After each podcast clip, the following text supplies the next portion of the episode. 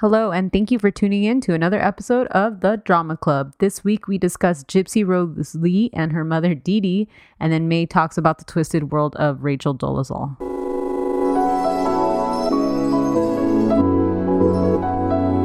What up, fam? What up, fam? It's good, y'all. Feels good, right? Good, right? yeah, I know it, dude. I know it, dude. And without further ado, uh, we broadcasting live from CA to NY. Fucking Bruno. Hello, everyone. Hello, what's up? Welcome to the Drama Club. Uh, What's up, y'all? Hope you guys are enjoying your summers, oh, Your- oh yeah, your quarantines. your summer's in quarantine. It's a vibe. Uh, hope you're all wearing masks right now while you're listening to this podcast. Put Ooh, your mask yeah. on Put your mask on. in solidarity. Mask on. Fuck it, mask on. No condoms. No Oh, condoms, but masks, yes. Hey, is that song about condoms? Is that the mask?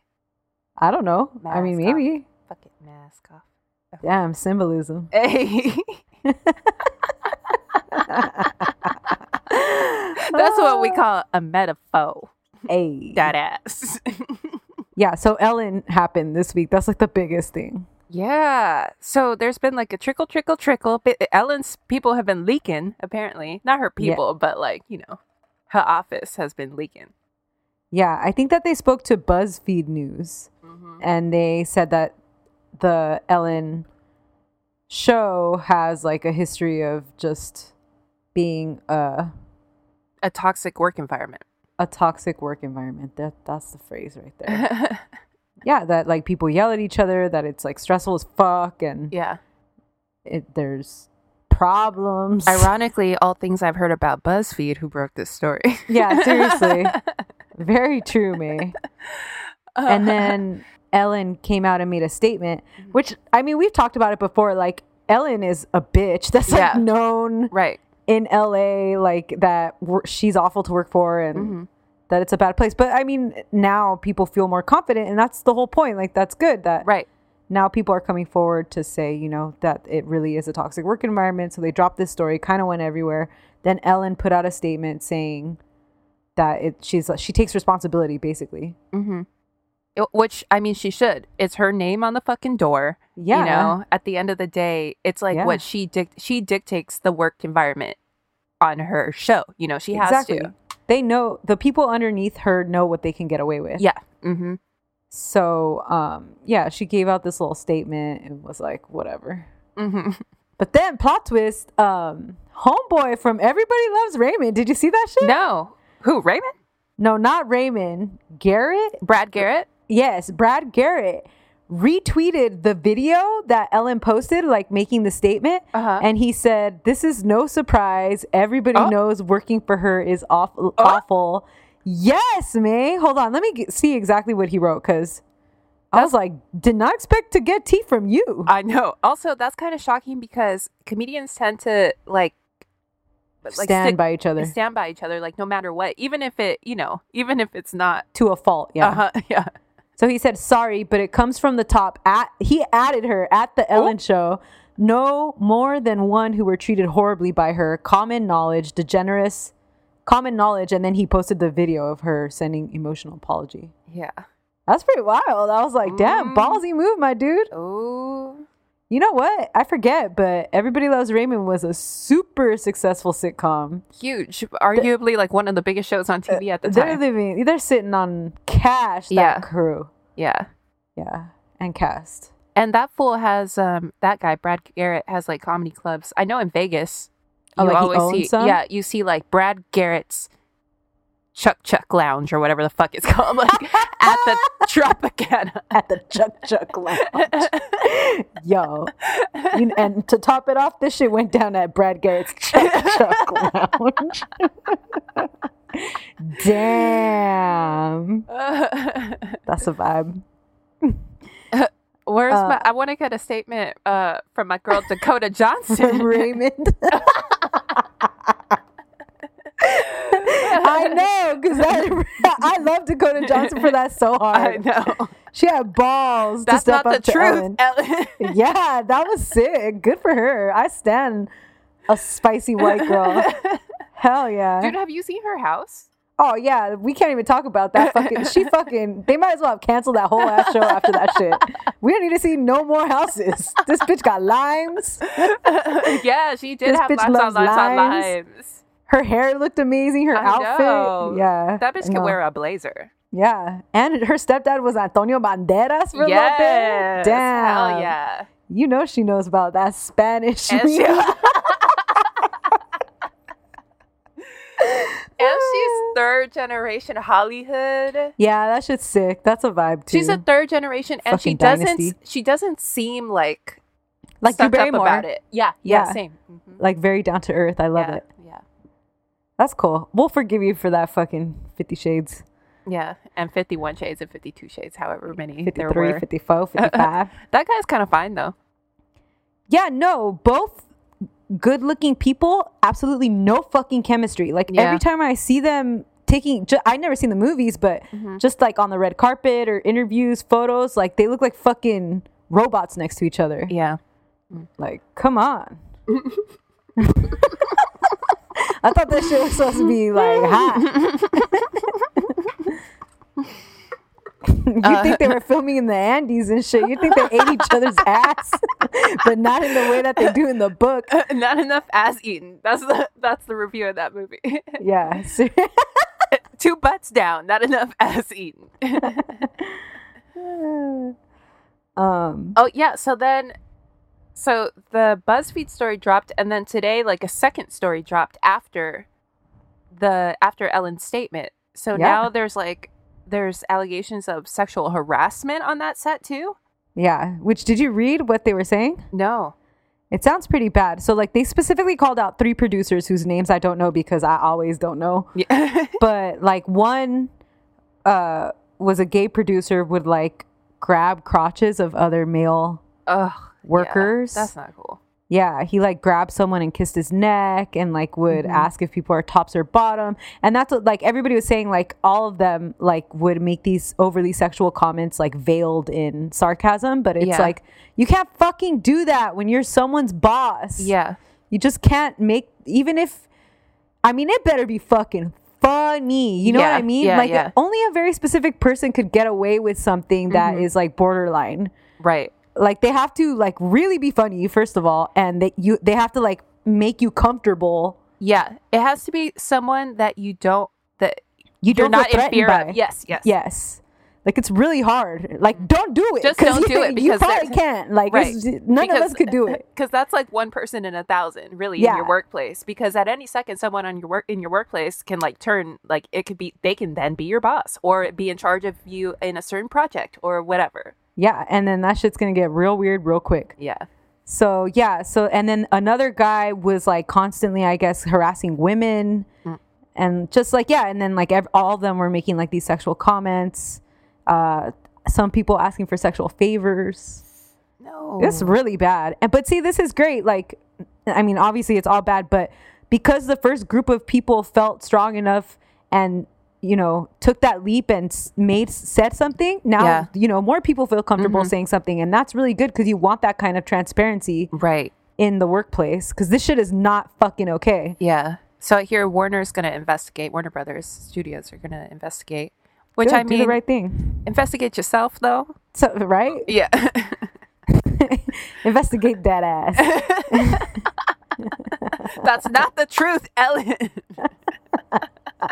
and on top of everything, this shit went down at the Chuck Chuck Lounge, man. Brandon Garrett's Chuck Chuck Lounge. That's the best fictitious business name I've ever heard, man. chuck chuck lounge bar and grill yeah. Chuckles. But one of in the original story, I read that like it was real shitty. Like they would that one of the producers was going around telling their black employees that they don't bother to learn the black employees' names. Ooh, why?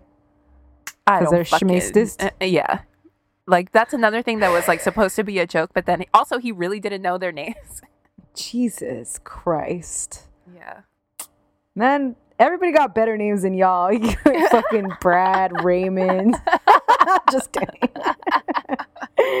I never really watched that show, but I remember like it was funny. Like if I would catch a bit of it, I always Yeah. laughed and shit. There are funny people on it. Uh, yeah. Like the mom on it's pretty funny. Yeah, homegirl. Yeah. No, Remember no, she no, had- no. Not the not Raymond's wife, like Raymond's Oh. mom. Oh, okay. Remember Raymond's wife like had a grip of surgery after she had her baby? No, she didn't. She did. Yeah, no, but it looked bomb. Oh, really? And she was like, I remember because at that time it was still kind of like taboo-ish to Mhm. get plastic surgery, and she was like, "No, I had this done, I had Hey. this done." She was just hella on top of it. I think she oh might yeah, have- Doris Roberts is the Doris mom, Roberts, huh? R.I.P. Yeah, she's fucking funny. So that, but that bitch, Raymond's wife, she has drama, huh? Because she has like, I don't, I remember like she's really, really, really right wing or something. Oh fuck, really? That sucks. Yeah. What's don't what's like her that. name? Patricia Heaton. Patricia Heaton. Yeah. She really didn't do anything after this, right? Well, she got that Raymond money. Yeah, they don't fucking have to. That's cool. Yeah. dude. That's a goal right there. Yeah. And Raymond's dad on that show is funny too. Yeah. Yeah, that guy also dead. R.I.P. David Hunt? No, No, no, no. Neil Flynn? no. Oof. Peter Brad Boyle. Garrett? Peter Boyle.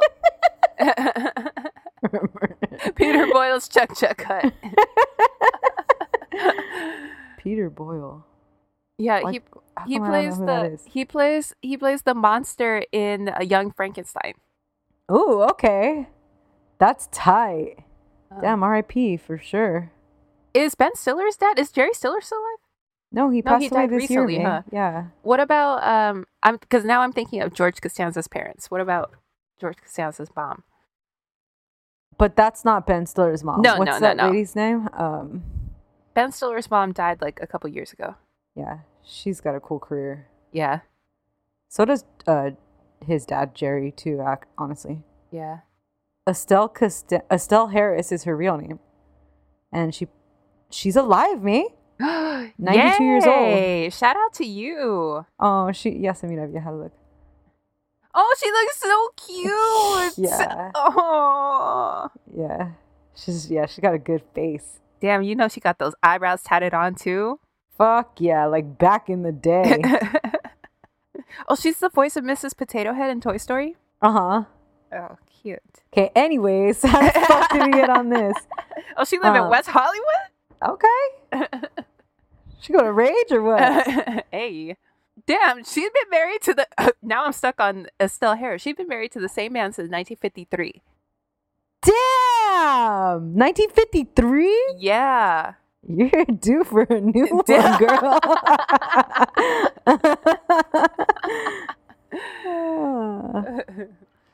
Right or wrong? A moral decision. There was there was an incident in the NBA bubble, or outside, oh, yeah, yeah, or yeah, outside of the NBA bubble. Lou Williams of the Los Angeles Clippers, Yeah, it had Le- to be someone from LA. he left. He left the bubble for personal reasons. That's happened. A Uh, funeral, like he had yeah. permission, right? Yeah, it's happened a couple. There are a couple other high profile players who got permission also, and then uh, no big deal. You come back in, you isolate, and whatever. Yeah, you get tested, you all right? Y- yeah. Uh, which, by the way, to all the COVID truthers and deniers, they're Oh, they're they're wearing masks right.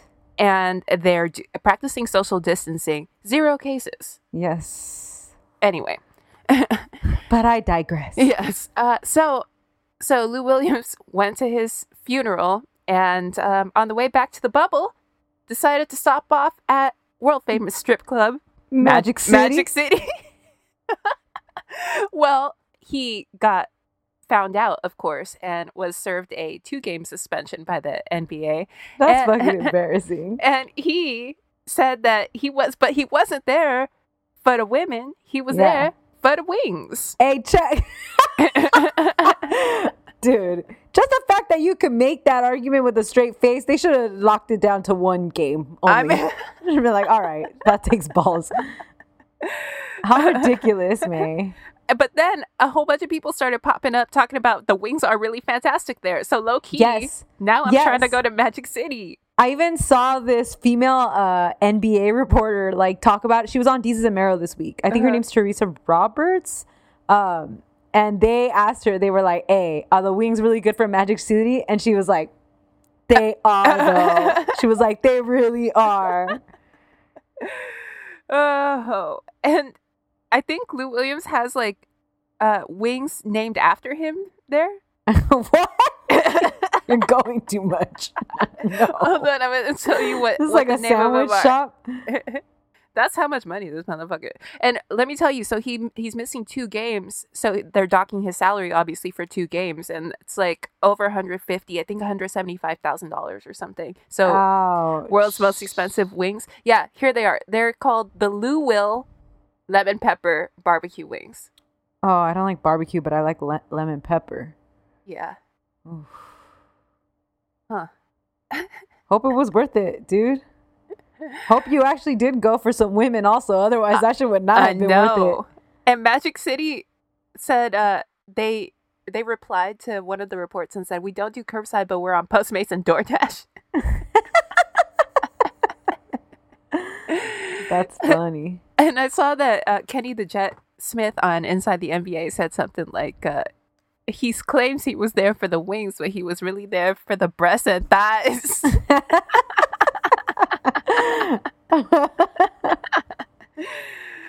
I haven't had good hot wings in a minute. Like, I'm talking years, maybe.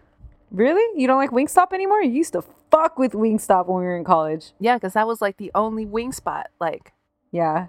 There's a wing spot by me called Barbecue Chicken. It's pretty bombies. even you being anti barbecue? Yeah. It's not Hmm. all, it, like, don't let the name deceive you. They got plenty of options. Yeah, there's a place. There's like a dive bar by my house that has good wings, but le- like then I gotta go sit in the dive. I gotta do the oh, whole I, dive I think bar. I've been there with you and your mom. Yeah, yeah. Had to do like the whole dive bar experience. Like you can't just be like, yeah, let me Yeah. get some wings to go. Right, right, right. Yeah, that's weird. Like other moral decisions, it will have an effect on other people, make them also choose right from wrong. Every decision we make, every action we take, affects the lives of others around us. Okay, what's up, guys? My name is Stephanie. And my name is May, and this is El Club de Drama. Thank you for listening. This is the podcast about drama, scandal, celebrities, gossip, Mm-hmm. Hot biographies. wings. Ooh, hot wings. Mm-hmm. Strip club, hot wings. Yup, yup. Um, yeah. This is a two-part episode this week, and I'm up first. Cool. Hey, did you hear that Michelle Obama has a podcast now? Yeah. I'm trying to hear Uh, it. I don't um promote anybody else's podcast now. Listen to ours. Michelle Obama.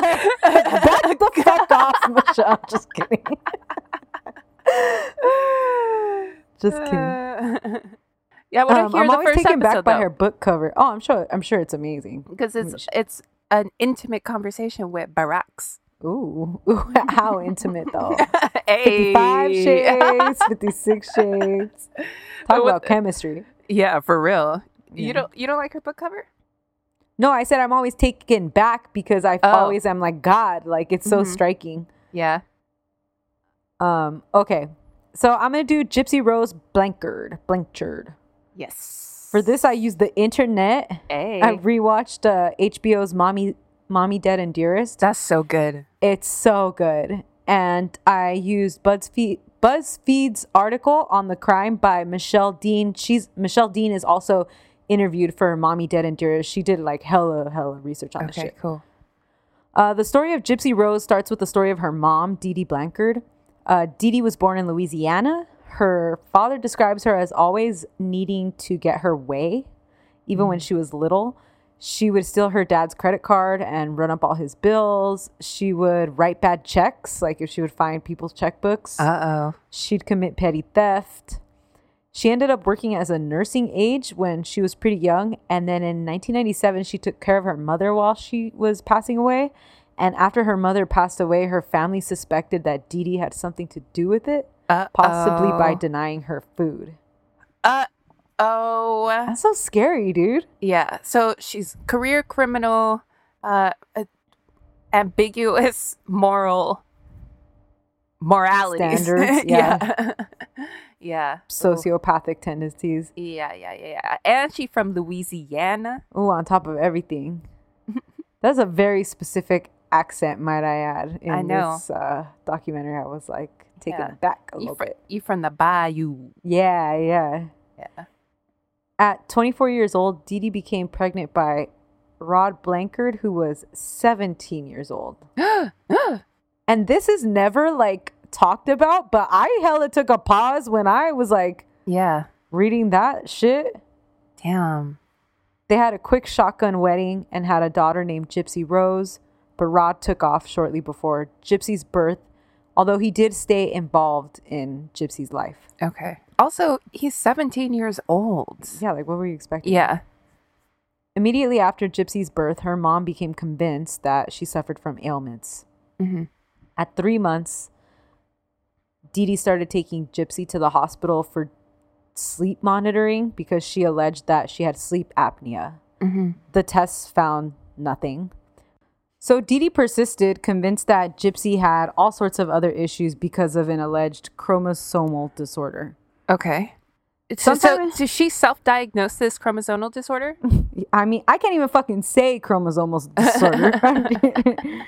but yeah, this bitch mm-hmm. from the bayou thinks she knows what the fuck that is. So she she has Munchausen's by proxy, which like mm-hmm. I mean, most of us have probably heard this story. And basically, how do you describe that, May? Okay, this is my favorite mental illness. Yeah, This- it sounds fucked up to some say, of the best seasons of Real Housewives, of Beverly Hills. Yep, yep. okay, so Munchausen's is a disease, is an illness, a mental illness in which it's almost like taking um, you're hypochondriac. It's related to that. It, you believe yourself to be ill, physical ailments. Munchausen's by proxy means that you believe that someone close to you, it's usually a child or um, maybe like Someone a you an- take care of. yeah an elderly person or something you you believe that they're sick and in many of these cases most of these cases they make them sick Right. So that's basically what we have going on here. And Gypsy is a bebe. mm-hmm. Sometime in her toddler years, her mom had her using a walker. oh god And obviously, all of this abuse began so early on in Gypsy's life that she didn't realize that this was abuse until way Yeah. later. Yeah, like she, this is her only normal. yeah Gypsy said that when she was seven, she was in a minor accident with her grandpa while on a motorcycle. Uh-huh. And she basically like cut up her knee, but her mom like fucking freaked out and talked about how she was going to need all these different surgeries and all this shit. And this is when her mom started forcing her to use a wheelchair. oh But Gypsy knew that she was able to walk. yeah When she was in second grade, her mom had her drop out of or pulled her out of school to be homeschooled, citing the severity of all of her ailments. mm-hmm. Gypsy taught herself to read by using the Harry Potter books. oh I know, that's sad.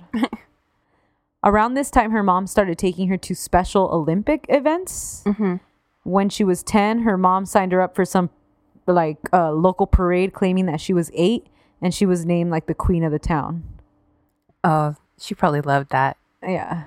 They moved in with her grandparents and claimed, and then their grandparents claimed that Dee Dee was poisoning the step grandmother while preparing her food.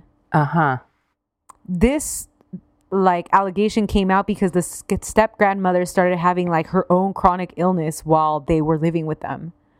out of nowhere basically Yeah, basically out of nowhere. And Dee Dee started getting into trouble again, writing bad checks and committing petty theft and shit. uh-huh On top of it, her grandparents started defending Gypsy. Like they were like, stop treating her like that. Like they could tell that like there was some weird control over her. mm-hmm. So Dee Dee took off with her daughter. And after she left, uh, her step grandmother's health returned back to normal. wow surprise surprise Yeah. When they moved out, they lived in projects and paid their bills with public assistance granted due to Gypsy's supposed medical conditions. Mm-hmm. Plus, Rod was paying child support. okay They devoted their days to his visiting. lunch money or some shit like they, They devoted their days to visiting specialist doctors around uh, Tulane and in New Orleans. By now, Dee Dee claimed that Gypsy also had hearing problems and vision problems. Gypsy had a muscle biopsy which found no sign of muscular dystrophy, but through her mother's persistence, she was able to get secure treatment for other alleged in- issues. Ugh, this is horrendous. This is so horrible. She told all of Gypsy's doctors that she was having seizures, so Gypsy was prescribed anti-seizure medication. Yeah. She told her, uh, the doctors that Gypsy couldn't breathe, so she got breathing medication and like a breathing apparatus, oxygen and shit. Uh, they would give her pain medication, anxiety medication, everything. You know what I'm thinking of right now, now that you mention it? How hard it is for people of color to get medical treatment. Oh hell yeah, You know, medical racism. Yeah. And it's that like, scares man, the shit out of me, May. it's really scary. It's Yeah. something to be scared of. You could really die just because like your Yeah. doctor's racist. Yeah, and and it's it could be an unconscious bias or it could be a very conscious bias. Like either way, you're fucked. Yeah. Meanwhile, like this white woman could just be like, "Give me this, give me that, give me this." my daughter then- can't breathe. yeah, Yeah. She also had several unnecessary emergency room visited visits for minor ailments and even some unnecessary surgeries. oh god. They put a feeding tube in for her and she had mm-hmm. part of her stomach lining removed. This is all just based on her mom's convincing and manipul- manipulative verbal complaints and like verbal history of what's going on with It's Gypsy. scary, so scary. Super scary. Gypsy also kind of looked and played the part, albeit completely unconsciously hmm and due to the duress her mom had her under, obviously. Right. She was like only five feet. She had almost no teeth. She wore these huge glasses and she spoke she spoke in an incredibly high childlike voice. hmm Her mom shaved her head bald to mimic the appearance of a chemotherapy patient. Mm-hmm. And Gypsy was always clutching a stuffed han- animal everywhere they went. And she really appeared childlike. Right. Whenever they would leave the house, Dee Dee would take an oxygen tank with them and a feeding tube with them. And Gypsy said that she really believed all of her diagnoses. I mean, you're ha- you're getting surgery. You're ha- you're given medicine. What Yeah. would lead you to believe that it's not true? And kind of like ironically, the medicine that she was taking gave her all these random symptoms that Yeah. because they she didn't have anything any reason to take the medicine. Right. she said the only thing she knew was a complete lie was the walking because she was like, I know I could walk, you know? Yeah. But she just trusted in her mom that like she needed to use the wheelchair. Yeah.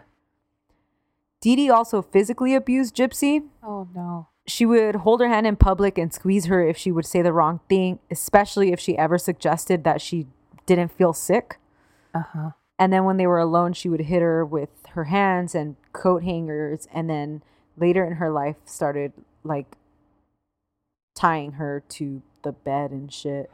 No.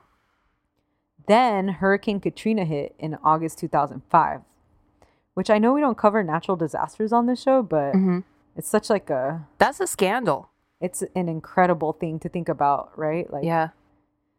uh anyways. Also, more people have now died of COVID than of uh, than during that hurricane, and that was like unheard of. Yeah, the phenomenon, worst. Yeah. Dee Dee and Gypsy left their ruined apartment for a shelter that had been set up for individuals with special needs. Mhm. Dee Dee told everyone that all of Gypsy's medical records and birth certificate was destroyed by the flooding. How convenient. They were then airlifted to Missouri the next month and rented a home in Aurora. Hmm.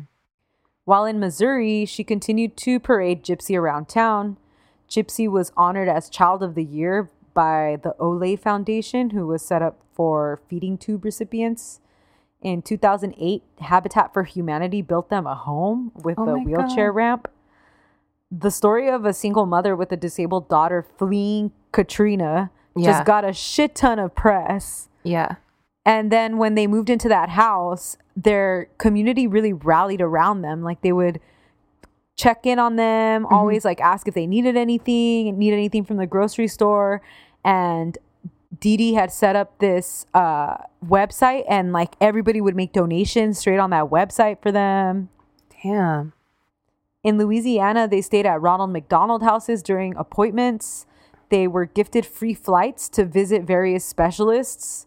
They were gifted free trips to Walt Disney World, backstage passes to concerts, and various other make a wish wishes. What? It's crazy, right? It's li- it's like that Onion article that's like, kid bankrupts Make a Wish Foundation by wishing for unlimited wishes. That's what this bitch did. but why is she kid of the year? Like, what has she done? Nothing, man. I don't know.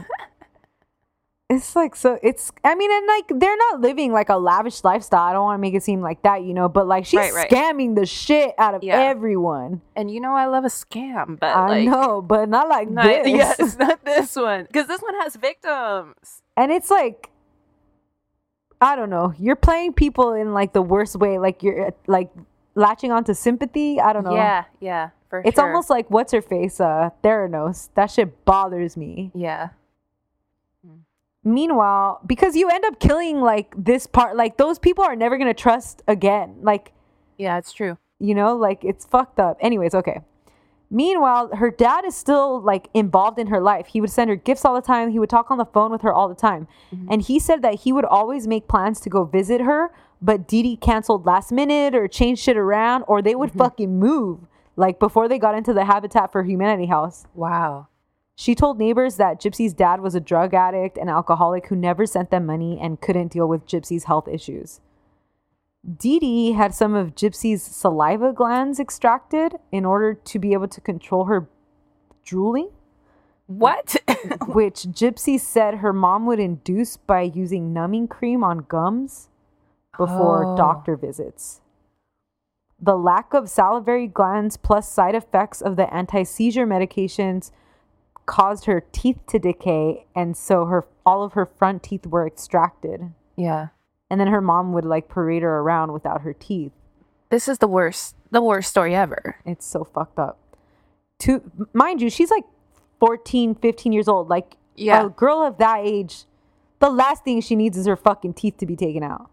And also, she doesn't know how old she is, right? That's no, she doesn't. thing? So yeah, so uh Dee Dee had always she had forged like various copies of her birth certificate and uh Gypsy said for like 15 years of her life she didn't really know how old she was because it would be changing.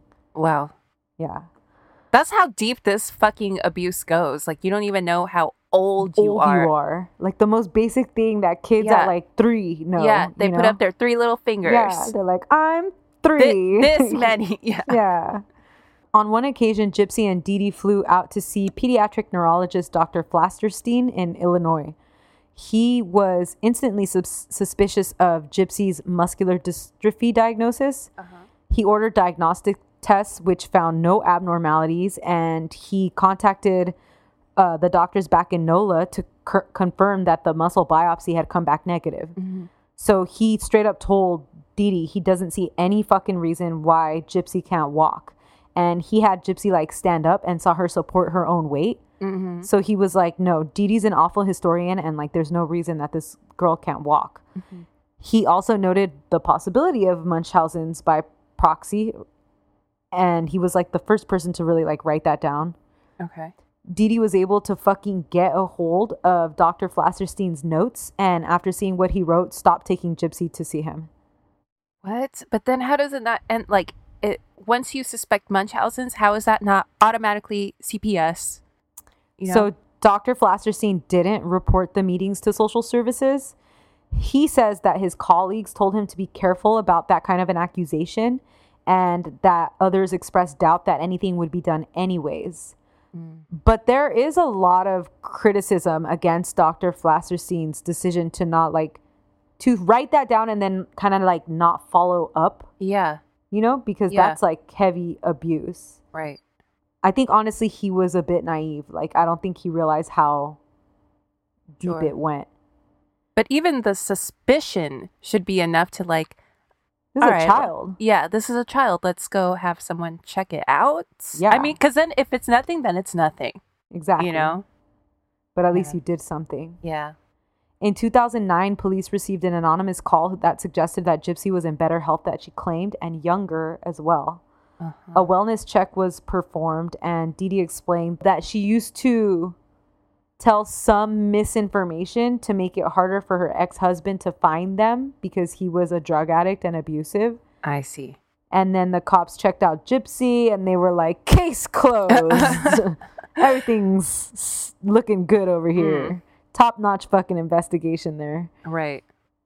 Around 2001, Gypsy started attending Comic Cons and fantasy convention type events. Mm-hmm.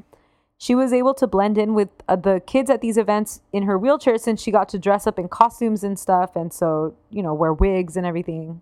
Man, I'm happy for her. Like she, some semblance of like being a normal childhood.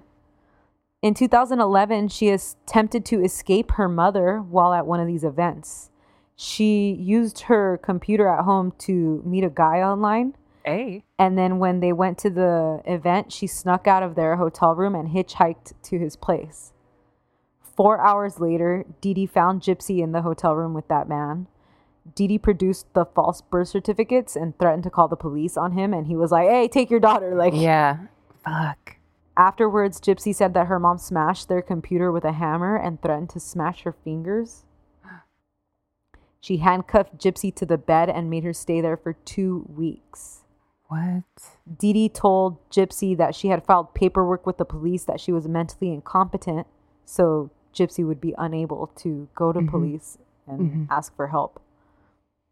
They still had another computer though.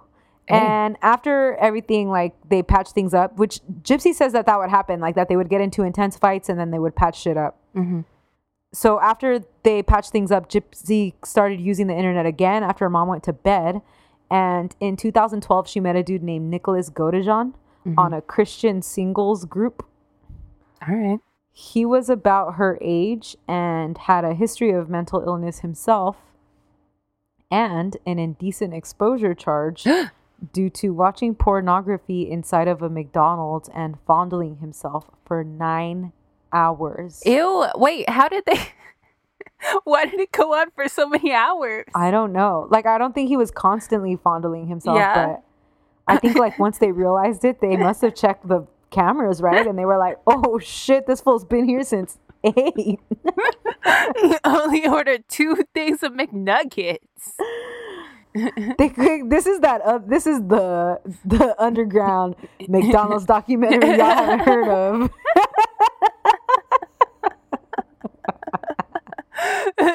Supersize me. Supersize this dick. these nuts. Supersize these nuggets. So bad. That's so fucked up. I'm so sorry. They quickly connected and they began an online relationship. oh my god, there's this show on Netflix called Love on the Spectrum. It's so cute, me. it's adorable. Yeah. It, it warms my heart. Me too. In 2014, Gypsy confided to her 23 year old neighbor, Al- Aaliyah, that she had met this dude, Nicholas, and that they were talking about eloping. Uh-huh. Aaliyah didn't know that Gypsy was her same age, and honestly, Gypsy didn't know either at that time. Right. She also didn't know that Gypsy could walk and really wasn't sick. Mhm. But Aaliyah was like kind of like a close friend to her. Mhm. And so she tried to talk her out of the whole relationship, thinking like she's way too young and Yeah. scared that this dude was like an internet predator. Yeah, yeah, yeah. Because you think like, oh, that he's taking advantage of her and her condition. Yeah.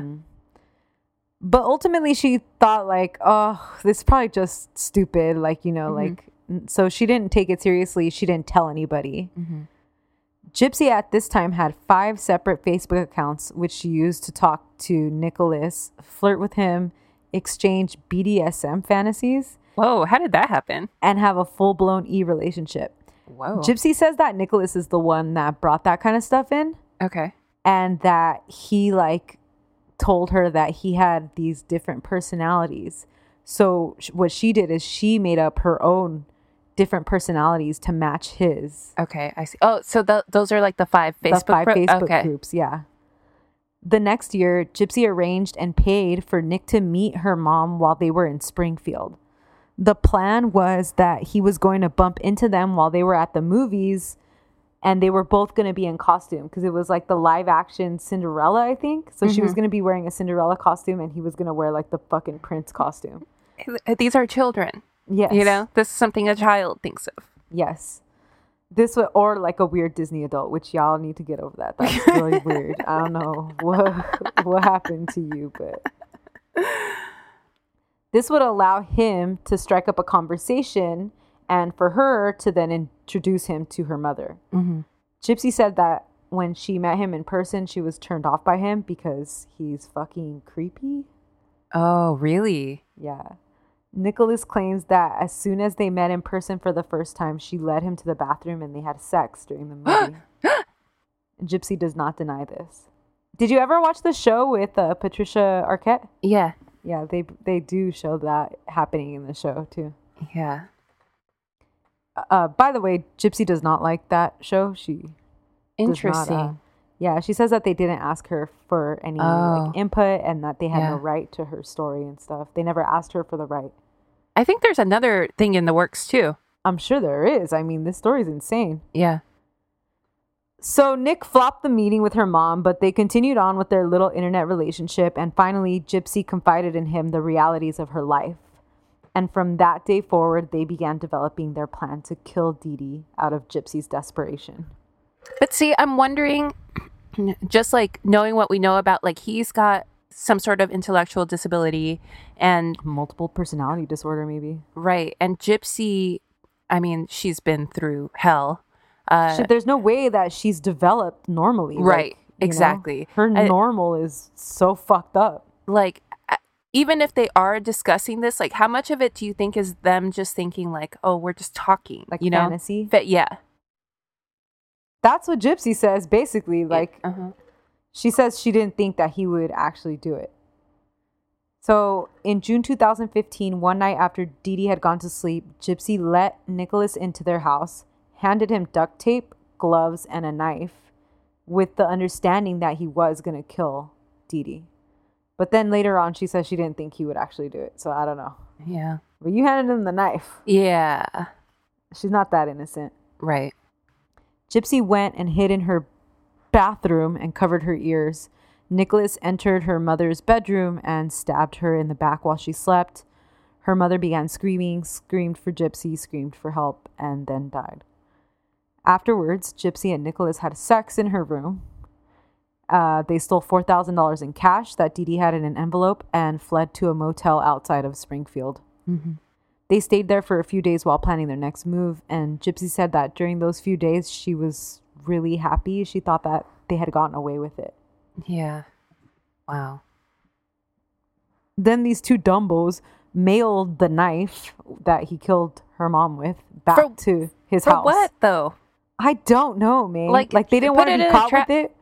But Put then it you're in the gonna, trash. and now you're like crossing state lines with Yeah. this shit, like causing like damn. with the USPS. Just, just go, go back to McDonald's. Spend, Hey. sp- spend a few hours there. That's less uh, conspicuous than mailing the murder weapon to yourself. A few days later, neighbors suspected that something was horribly wrong at the house when Dee Dee's Facebook made a post that said, quote, the bitch is dead as her status. I don't, I don't know if you know this, but you used to do like po- like Facebook statuses Uh huh. and you would just like write something for everybody to see. So hers said, the bitch is dead. What? Minutes later, it changed to, quote, I fucking slashed that fat pig and raped her sweet innocent daughter. Her scream was so fucking loud, lol. End quote. What? Why are they doing this? I have no idea. I think they're trying to make it seem like she got hacked or she was kidnapped or something so that she could uh, maybe disappear. It's honestly the most badly thought out and executed crime I can fucking think of. Like there was such a goddamn trail to Yeah. the planning of it, to how they were going to execute it, Right. to the aftermath. Like it's so like it's literally two kids like Yeah. Doing this murder with like absolutely no thought into it. Yeah. After nobody answered the door, police obtained a warrant and found Dee Dee's body upon searching the home. Friends and family feared that Gypsy was helpless, likely without her medication and all of her support Oh, yeah. equipment that they thought that she needed. Yeah. Aaliyah told the police what she knew about Gypsy's secret online boyfriend and his name. Police quickly found his Facebook, called Facebook, asked them to trace the IP addresses from which the posts on Dee's accounts were made of, and confirmed that they were all coming from Wisconsin, where Nicholas lived. Mm. So the next fucking day, they had a warrant and raided Nicholas's family home, where they found him with Gypsy. They both surrendered and were immediately charged with murder and felony armed criminal action. When Gypsy was first brought in for questioning, she pretends not to know that her mom's dead. I mean, And this it's- just it's. I just like it's so badly. It's like you said. It's like no thought at all. No, like it's so bad. They show like that first when they tell her on the HBO documentary, like the mm-hmm. footage from the, you know, the room where they question them and police, whatever. And yeah, it's like, it's just so bad. You could tell she's faking so bad. When the sheriff announced that they had found Gypsy, did like a little press conference, he immediately warned the public that things are not what they appear and that this was an ongoing investigation and that Gypsy could walk without assistance. Imagine hearing that, and you're in that town that like prop these people up, and Uh, imagine know? you're Aaliyah yeah, and how horrible she must have felt, you know, to have known something and never said anything. And then Mhm. The media got the story about the truth of Gypsy's condition, and their neighbors just like felt so betrayed and shocked. Aaliyah said she was destroyed upon hearing that Gypsy had never been sick and that she could walk. They felt like Gypsy and Dee Dee had made fools of them. And Gypsy's own father was shocked by the reveal because he didn't really know what was going on. He was held in the dark. Mhm. Dee Dee's family said that they did not regret her death and they refused to pay for her funeral and they refused to pick up her ashes. good riddance. Her father said that Dee Dee deserved her fate and publicly said that he believed Gypsy had been punished enough. Wow. Later, they were like, they had to get her ashes and her dad flushed them down the toilet. Oh my god. Isn't that insane, me? Like, You're- he fucking says that shit like nothing. Yeah, your own father is like, fuck her. yeah. She got what she deserved. Wow. First degree murder carries the death penalty under Missouri law, but county prosecutor announced that he would not be seeking that for either Gypsy or Nicholas mm-hmm. because of the extraordinary and unusual case and because of the fact that Gypsy had been a victim of long-term child abuse. Mm-hmm. Gypsy actually gained 14 pounds while in jail those first few weeks, whereas literally everybody loses weight when they first enter jail. Yeah, so this is probably like the first time in her life that she's eaten correctly. Like, Right. Like, because her mom had her on a feeding tube. yeah. So she was on a liquid diet and wow. Gypsy uh, settled out on a plea bargain for second degree murder, ugh, for second degree murder, and was sentenced to 10 years in prison. Nicholas faced more severe charges as he initiated the murder plot and was the one who actually committed the act. And let me get they have all the um like the all messages te- all the and stuff. messages. Yeah. Oh yeah. On top of everything, by the way, Nicholas was printing out their conversations and he had kept all of them. Wow. So just in case the internet didn't have it on deck, that fool had paper trail. Oh god. Nick confessed to stabbing her and that Gypsy had asked him to do so. His trial was initially postponed when he did uh, he was found to be on the autism spectrum Oh, okay, yeah. and he had possible diminished capacity. But trial ended up going forward in November 2018 and his attorneys argued that their love-struck client had simply done as Gypsy had asked. They so they showed jurors all of the text messages between the two, even like sexually explicit ones, which showed them using the various personas with one another and like mm-hmm. all this weird ass shit. That should be enough to tell you that you know something's, not Something's up. right. Yeah. right? At one point, it came out that Nicholas said he had considered raping Dee Dee on the night of the murder. And at one point, like that came out in the trial and everything. And then Gypsy testified on the third day of trial. And said that she had considered both having him murder her mom or becoming pregnant by him as ways to escape her mother's control. But she said Nicholas never responded to the pregnancy plan. So that's why they went forward with the murder plan. I see. Jurors then found Nicholas guilty of first degree murder and armed criminal action. He was sentenced to life in prison with a concurrent 25 year sentence on the armed criminal action charge. Oh, He is still serving this sentence, obviously. I don't like this. It's fucked up. Yeah. Gypsy is serving her sentence at Missouri's Chillicothe Correctional Center. She told BuzzFeed reporters that her mother had every symptom of Munchausen syndrome by proxy. Like now that she's using the jail computer, she's like, oh mm-hmm. shit. She accepts that she committed a crime and has to live with the consequence of, consequences of it, but said, quote, I feel like I'm more free in prison than I ever was living with my mom. That is the saddest thing I've ever heard in my life. That's fucked up, right? According to her family, Gypsy sometimes exhibits similar sociopathic manipulative behaviors as her mother to get what she wants. What? And I think that explains the murder plot, like the fact that she like made those different personalities to match this dude to get what she fucking wanted. That's true. It's a little sketchy, dude. But think about it like she's so she's psychologically compromised because of her upbringing. Like Yeah. that's all she ever knew. So of course she was gonna learn that shit. Right. Uh, Dr. Flasterstein commented about everything after it was all said and done. He said he wished he could have done more and expressed remorse upon learning of the horrific crime. Gypsy remains incarcerated and will be eligible for parole in 2024. And that's the story of Gypsy Rose Blanchard. Oh God. Free her. Honestly. Yeah, she's she said that like at the end of the HBO documentary, she's like, I think it's a harsh sentence because I don't think they take into account my life was a sentence, basically, you know? Yeah, and the desperation of like somebody's doing this to you and you feel like there's no way out. Yeah. You know, an animal chooses paw off to like fucking get out of a trap, but like the only thing that she could think of was to kill her abuser. Yeah. It's fucked up, dude. Yeah. And what's his name? Nicholas? Nicholas Godejohn. Ugh. A, a life also? That's It's heavy. It's super heavy, man. yeah. I think I think my dude had a lot of issues though. I know.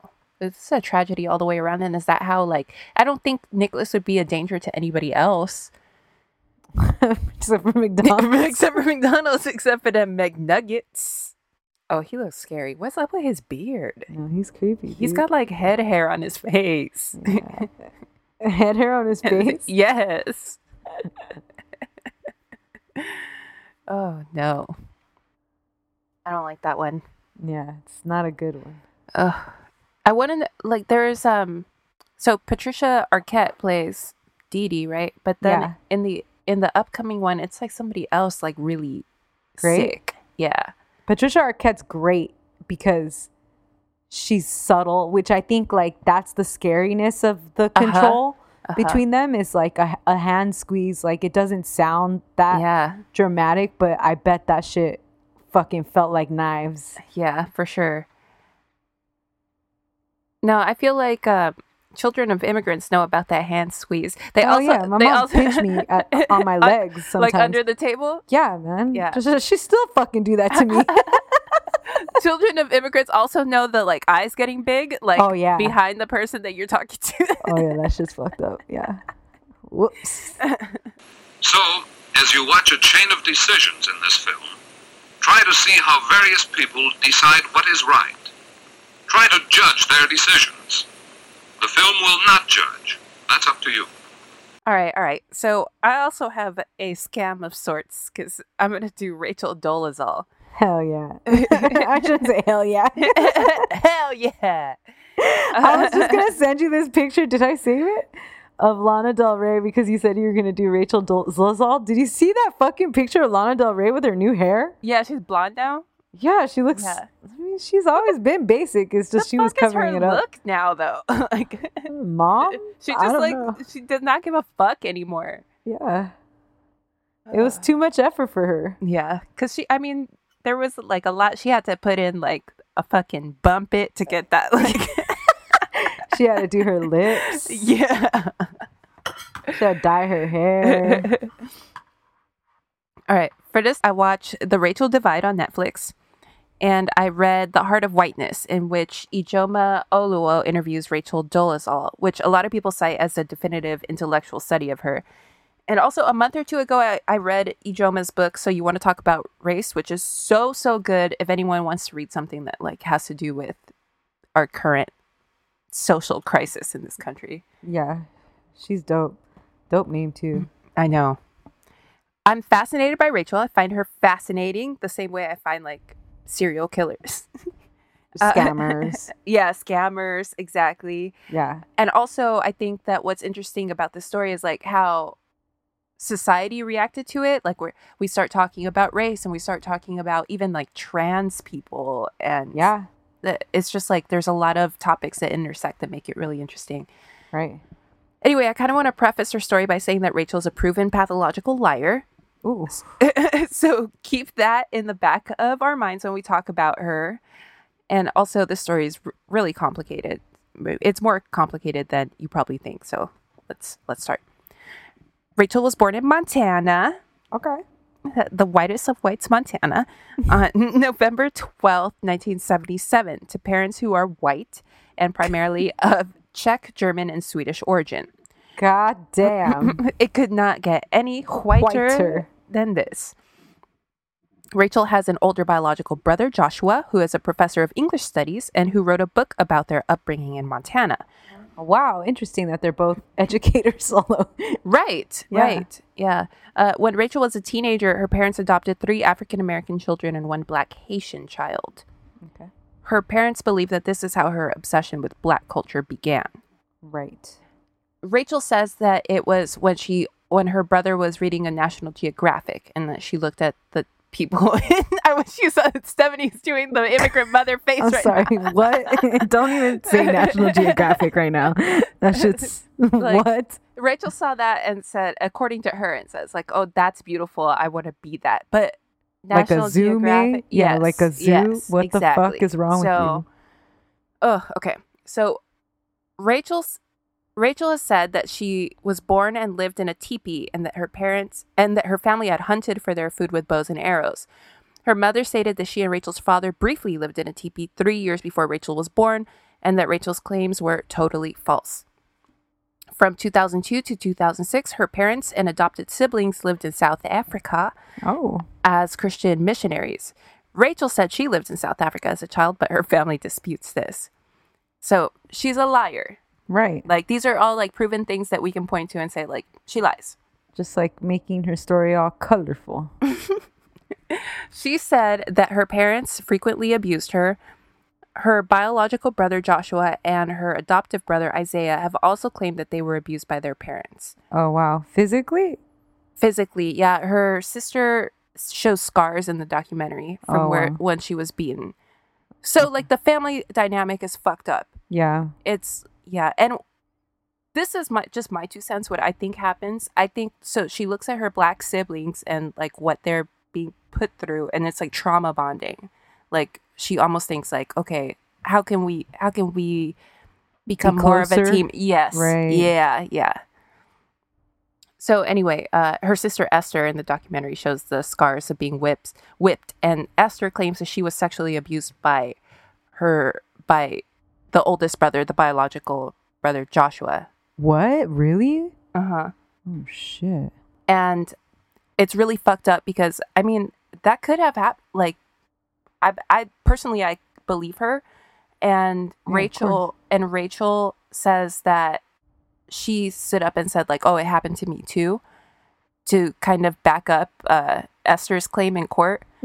And yeah, now, kind of like how she was like, "I'm black too." uh-huh, yeah. And now like Esther had to drop her because now like Rachel, her only witness, is proven to be a liar, and it's like now, yeah, all credibility goes out the window. yeah. So I feel like really shitty. Like she's just Rachel's a toxic person. Yeah. So her brother Ezra, her adopted brother Ezra, has denied accusations of physical punishment, but he later did admit to BuzzFeed that their parents did use corporal punishment. So, uh, I mean, it's fucked up. Yeah. She attended Howard University, the historically black college, and completed a Master of Fine Arts degree there back in 2002. Notice that her degree is in art, not Black history, not African history, not American history. Her parents and brother said that when Rachel applied to Howard because of her artwork, the admissions office assumed she was black and awarded her a full scholarship. Oh shit. hmm Because her thesis, well, like her, she only really paints black people, black images. right. And then her thesis at Howard was a series of paintings presented from the perspective of a black man, and it sparked controversy. Dean Hayes Benjamin, a specialist on black women in the arts, questioned whether Dolezal was qualified as a white woman to tell this type of story. Hmm. And a lot of her art is shown in the documentary, and high key, she is very talented, Oh yeah. Extremely talented. Like, bitch, why didn't you just like stick to this? Like, Is she fucking crazy, mate? Oh damn, she is really talented. She's so talented and she works in a lot of different mediums. Like she does collage, she does paintings. Like she's so good. Wow, yeah, that's intense. Rachel later said that she was drug drugged. bitch. I'm sorry. I just saw a picture of her in her fucking Her braids. braids, Like, yeah. please stop. Rachel later said that she was drugged and sexually assaulted by a quote unquote trusted mentor while attending Howard. In 2002, Rachel unsuccessfully sued Howard University for discrimination based on, quote, race, pregnancy, family responsibilities, and gender, as, rel- as well as retaliation. Her lawsuit alleged that she was denied scholarship funds, a teaching assistant position, and other opportunities because she is a white woman. Wow. So back then, she was a white woman. Yeah. When it was convenient for her. Mm-hmm. She also alleged that the removal of her artwork from a student exhibition at Howard in 2001 was, quote, motivated by a discriminatory purpose to favor African American students over her Ooh. at a historically black, Black college. college. Yes. Mm-hmm. Her I lawsuit. still demand to be the favorite here. she showed up and she was like, I'm white. What's good? this fucking George Washington ass bitch. I'm white. I'm right. Get used to it.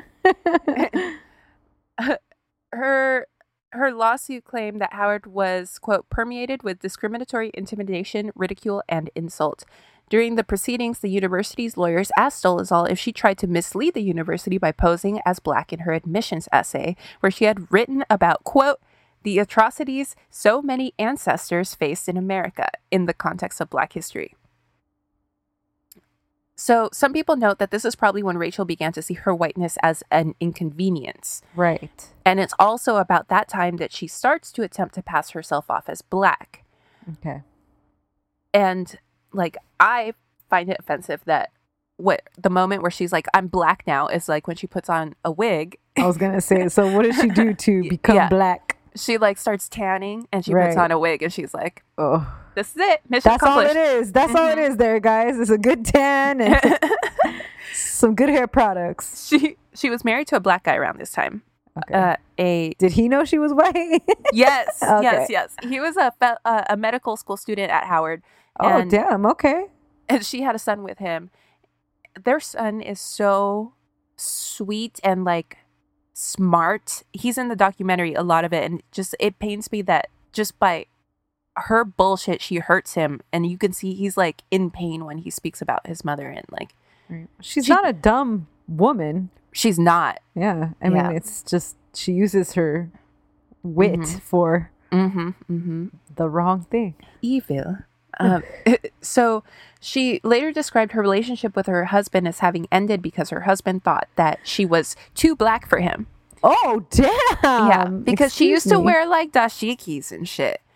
That's the other thing. Like, okay, so she claims to feel that she's black on the inside, but like, why does she have to be the most black? Like, she got to wear her hair like that. Why she got to like fucking wear a dashiki? Like, this is too much. After Howard, Rachel moved to Idaho and took a, I'm sorry. and took a position at the Humans Right Human Rights Education Institute. I think she moves to a place like that because that's where she could kind of Get try to it. yeah. I mean to the extent that she possibly can as like, you know, a white woman because you're not somebody in LA, somebody in New York and Chicago is not going to like look at you and be like, mm. Fuck no. I would Yeah. love to see this bitch on Desus and Mero and see them rip her apart. In July 2010, she resigned and moved to Spokane, Washington, and stated to the local news that, quote, she had been the target of discrimination. Okay. She said a, that a noose had been left on her porch. Ooh. Her biography on Eastern Washington University's website states that while living in Idaho, quote, at least eight documented hate crimes targeted her and her children.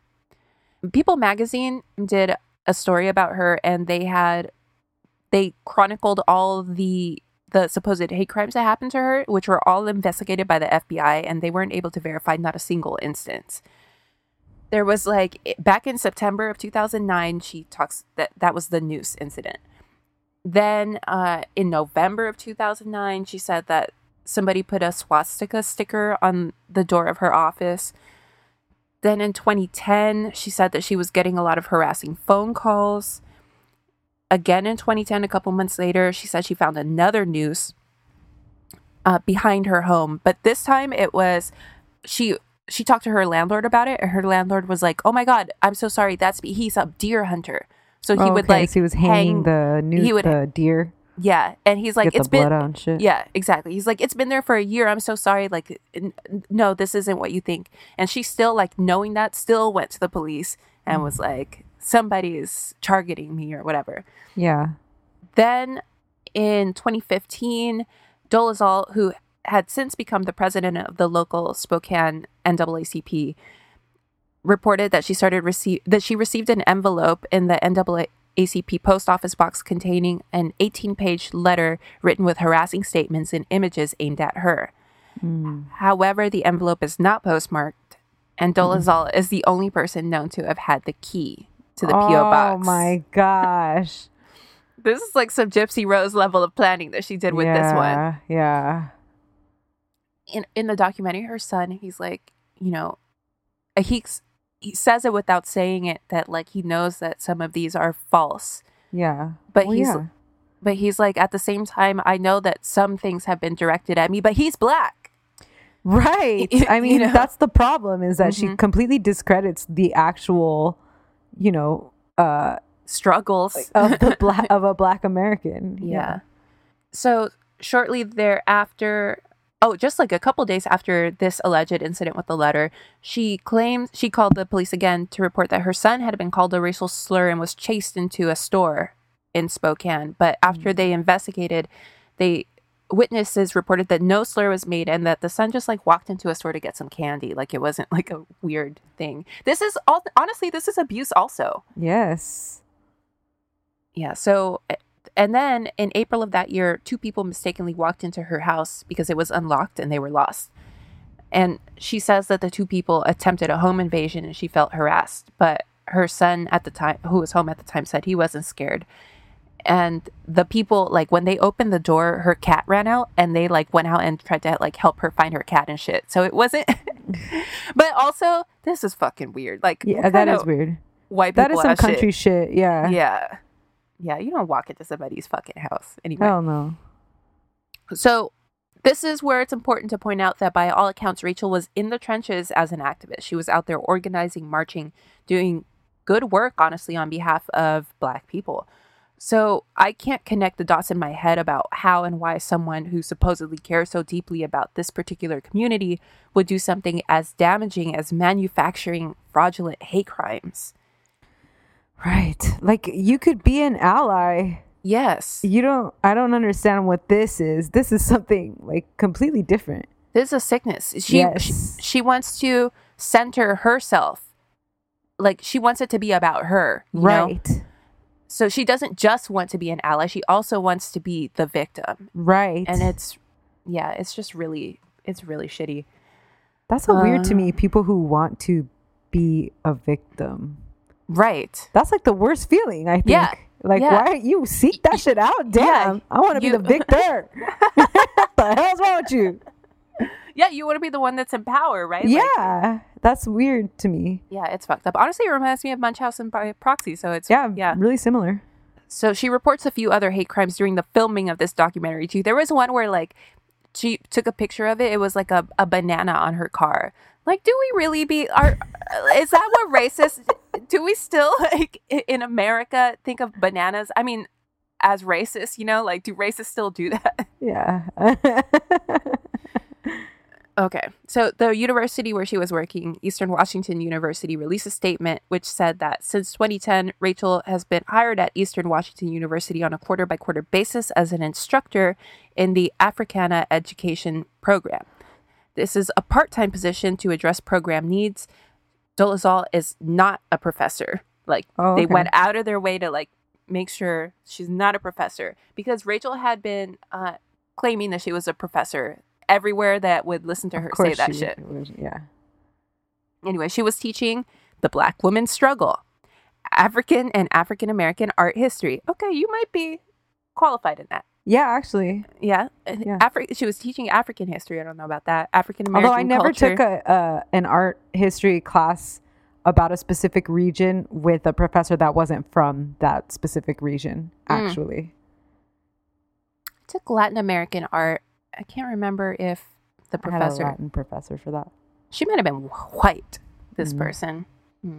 uh, and she took and sh- so african american culture and intro to africana studies despite not being a professor like i said she was like listing that as her title on several websites and stuff Mhm. and th- that's in part why she was elected to president of the spokane washington chapter of the naacp in 2014 Uh, the next year, when local journalists were covering the supposed threatening letters that had been sent to the local chapter of the NAACP and Rachel's probable involvement in the fabrication of the story, they were tipped off to the fact that Rachel is white and asked her in a now infamous televised interview if she was African American, to which she responded, quote, I don't understand the question, and Yeah. eventually walked off.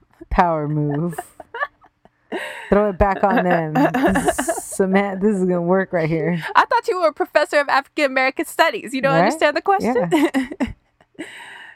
the interview sparked what would become the firestorm. She did what like Tracy Morgan would do on Thirty Rock. This interview is over. She just like Knocked got up over. and left. so this interview would this interview sparked what would become the firestorm that is what we now know as the Rachel Dolezal controversy. yeah, this is like why we all know about her. Uh-huh. Apparently, it was her sister Esther's charge of sexual abuse against her brother Joshua that indirectly led to Rachel's exposure. He hired a private investigator to discredit Rachel before she could testify against him in Esther's case, which was later dropped, and Joshua and the investigators tipped off the local journalists. Wow. It's so shitty. Esther has to suffer because of this, you know? Because and, of like, this- Rachel, yeah. yeah, and this fucking like proxy mm. war that they're having between the family. And, yeah. Yeah, it's fucked up. In subsequent interviews, Rachel would acknowledge that she was born white, but self identified as black because she felt black on the inside. Yeah, that was that was crazy. Also, Yeah. you can't be self-identifying as black. What is right. wrong That's with not you? a thing. What the hell? Then she yeah. started. Also, like the idea, like just taking that narrative from like trans people, Yes, like to say. I self-identify as this, like that's fucked up because you're It's trying really to appeal to up. that. it's super fucked up. It's and it's like classic Rachel. Like she's fucking up somebody else's whole struggle that they're like for her own shit. balls deep in the in the, in the struggle of trying to get this sort of respect and she's like muddying the waters it's like exactly what she's been doing Absolutely. and she also started use, calling herself transracial which is already a thing it's a thing that's that's when you uh, are adopted like when you're a person of color who's adopted by like a white family or something so that has its own struggle and she's Yeah. again like muddying the waters That's fucked up, me. fucking bullshit. And this other woman in the documentary kept pointing out, like, how when she first met her, like when she became the uh, president of the NAACP, she's like a coworker or something. She's like, Rachel would always talk about, oh, my black sons, like start shit off with like, because of my what my black sons have to go through. Like she would always make her Oh. struggle, and she would always like make the struggle about her and try to like make her struggle bigger and more difficult than like all the other people that were speaking. So if someone said, "Oh yeah, I experienced discrimination at this job" or something, she'd be like, "Oh well, I found a noose," Jesus. you know, and my black Yeah. sons are in danger. And yeah, she was, she's sick. Yeah. So let's talk about this transness because the major difference between what Rachel's doing is rooted in deception, while a, a transgendered person is being true to what and who they really are. A trans woman is a woman, a trans man is a man. And like the more the science comes in, the more it's looking likely that being transgender, just like sexual orientation, is something inherent within a person. They're born that way, and you know, it's probably just a matter of time before we find a biological or genetic source. Meanwhile, science continues to show that racial differences, aside from the obvious superficial features, have nothing to do with genetics, and there are no differences in the human brain between people of one race or another. Also, we're assigned a gender at birth as opposed to like our ethnicity, which is inherited. So, Right. You know, she inherited her whiteness. No one assigned, you don't get assigned white at birth. And she's like, no, this isn't me. You get assigned blue, and then these people have these blue flags because of blue lives and shit. Apparently, Rachel was either fired or forced to resign from all of her positions and eventually said she had to change her name in an effort to find work because she's unemployable and on the verge of homelessness. She changed her name to Nkechi Amare Diallo. Oh gosh, wow. There's a she gets a new wig towards the end of the documentary to go get her new driver's license photo with her like new name on it. Yeah. So like so she puts on this new and it's like the most offensive wig, honestly, because it's like It's like an border- afro. It's like a borderline afro, and like she puts it on, and like she she sews it in, and she looks in the mirror, and she says, "Nkechi." Oh shit! Like she became Ready her for in my that close moment. up. Yeah. Rachel has since published her first book on race in full color, Finding My Place in a Black and White World, which, by the way, the documentary reveals only sold a few hundred copies. Ouch, Charlie. In it, she compares her quote unquote struggle to slavery. Mm, May. Yeah, yeah. Damn, what is this? What, What, the what is it? What this? is it? It's weird. It's What is gross. this like personality disorder? No idea. This It's is it's the unbearable whiteness of being, is what it Yeah. is. no, you didn't. oh shit. so she makes her money now by uh, braiding hair. Oh Yeah, she's a hairstylist. wow. Uh, Rachel has argued many times that her insistence on black identity on black identity will not only allow her to live in the culture that she says matches her true self, but will also help free visibly black people from racial oppression by helping to destroy the social construct of race. Thank you, blackface white savior. Yes. Okay. All right there. So Ijeoma in her article says that if Dolezal's identity only helps other people born white become bl- black while still shielding them from the majority of the oppression of visible blackness and does nothing to help those born black become white, how is this not just another form of white privilege? It is. And it is like she literally like she was like I'm gonna become black because it was hard for her at that all black college. Yes, So exactly she was that. like, you know what? I'm gonna become black now. Yeah. And I mean, and that's the crux of this. It's like the ultimate example of white privilege Yeah. because people of color can't do that. I mean, obviously there are like the, but white the people small, always get what they want. So she Yes. just was like, I'm just gonna do this now. right, Yeah. right, and you all better deal with it. And if you can't deal with it, I'm gonna redefine what it means to be black. Yeah. You know, like it's just major It's bullshit. insane. Yeah. Ugh. I think it was last year. This bitch is crazy. There's no other way to put it. Case closed. Caso cerrado. and then, like last year, she got in trouble because of welfare fraud. Because, like, Man. No. she, That's so fucked up. like she's obviously she's unemployable. Right. So she can't get a job, and so like she's on welfare. Okay, sure, but then she got paid a little bit for her book, but she didn't declare those funds. So. Oh my gosh. Yeah, so then she owed the state. uh, It's um, it carried a 15 year maximum sentence. Obviously, they're not going to give her that, but Right. she bled it down, and she ended up getting like 150 hours of community service or some shit. She had to pay the money back, but yeah. Oh gosh. Anyway, that's the story of Rachel Dolezal. Oh And my if, gosh. If you can't, if you okay, if you can't find a job because of your Rachel Dolezal, why do you change your name to Nkechi Amare Diallo? Why don't you just say change your name to Um, like Sarah Jones? yeah. you know, yeah, take that wig off. take yes, take your wig off, Go live a nice little white life. oh, wash off the tan, Yeah. raise your kids. She does. I mean, I'm complex. I feel weird about her relationship with her children because like I said, I feel like it's borderline abusive. Like just like her own shit, what she's putting them through for no fucking reason. That weird thing of like stealing their struggle to like Yeah. use as her own. That's super weird. That's almost It's- like some dance mom type shit. Yes, yes. Yeah, it's It's creepy. It's weird, but she is very loving to them. Like she seems like sure, a very yeah. loving mother. So there's like this weird like I I don't like it. yeah, it's Yeah. fucked up. That's super Yeah. complicated.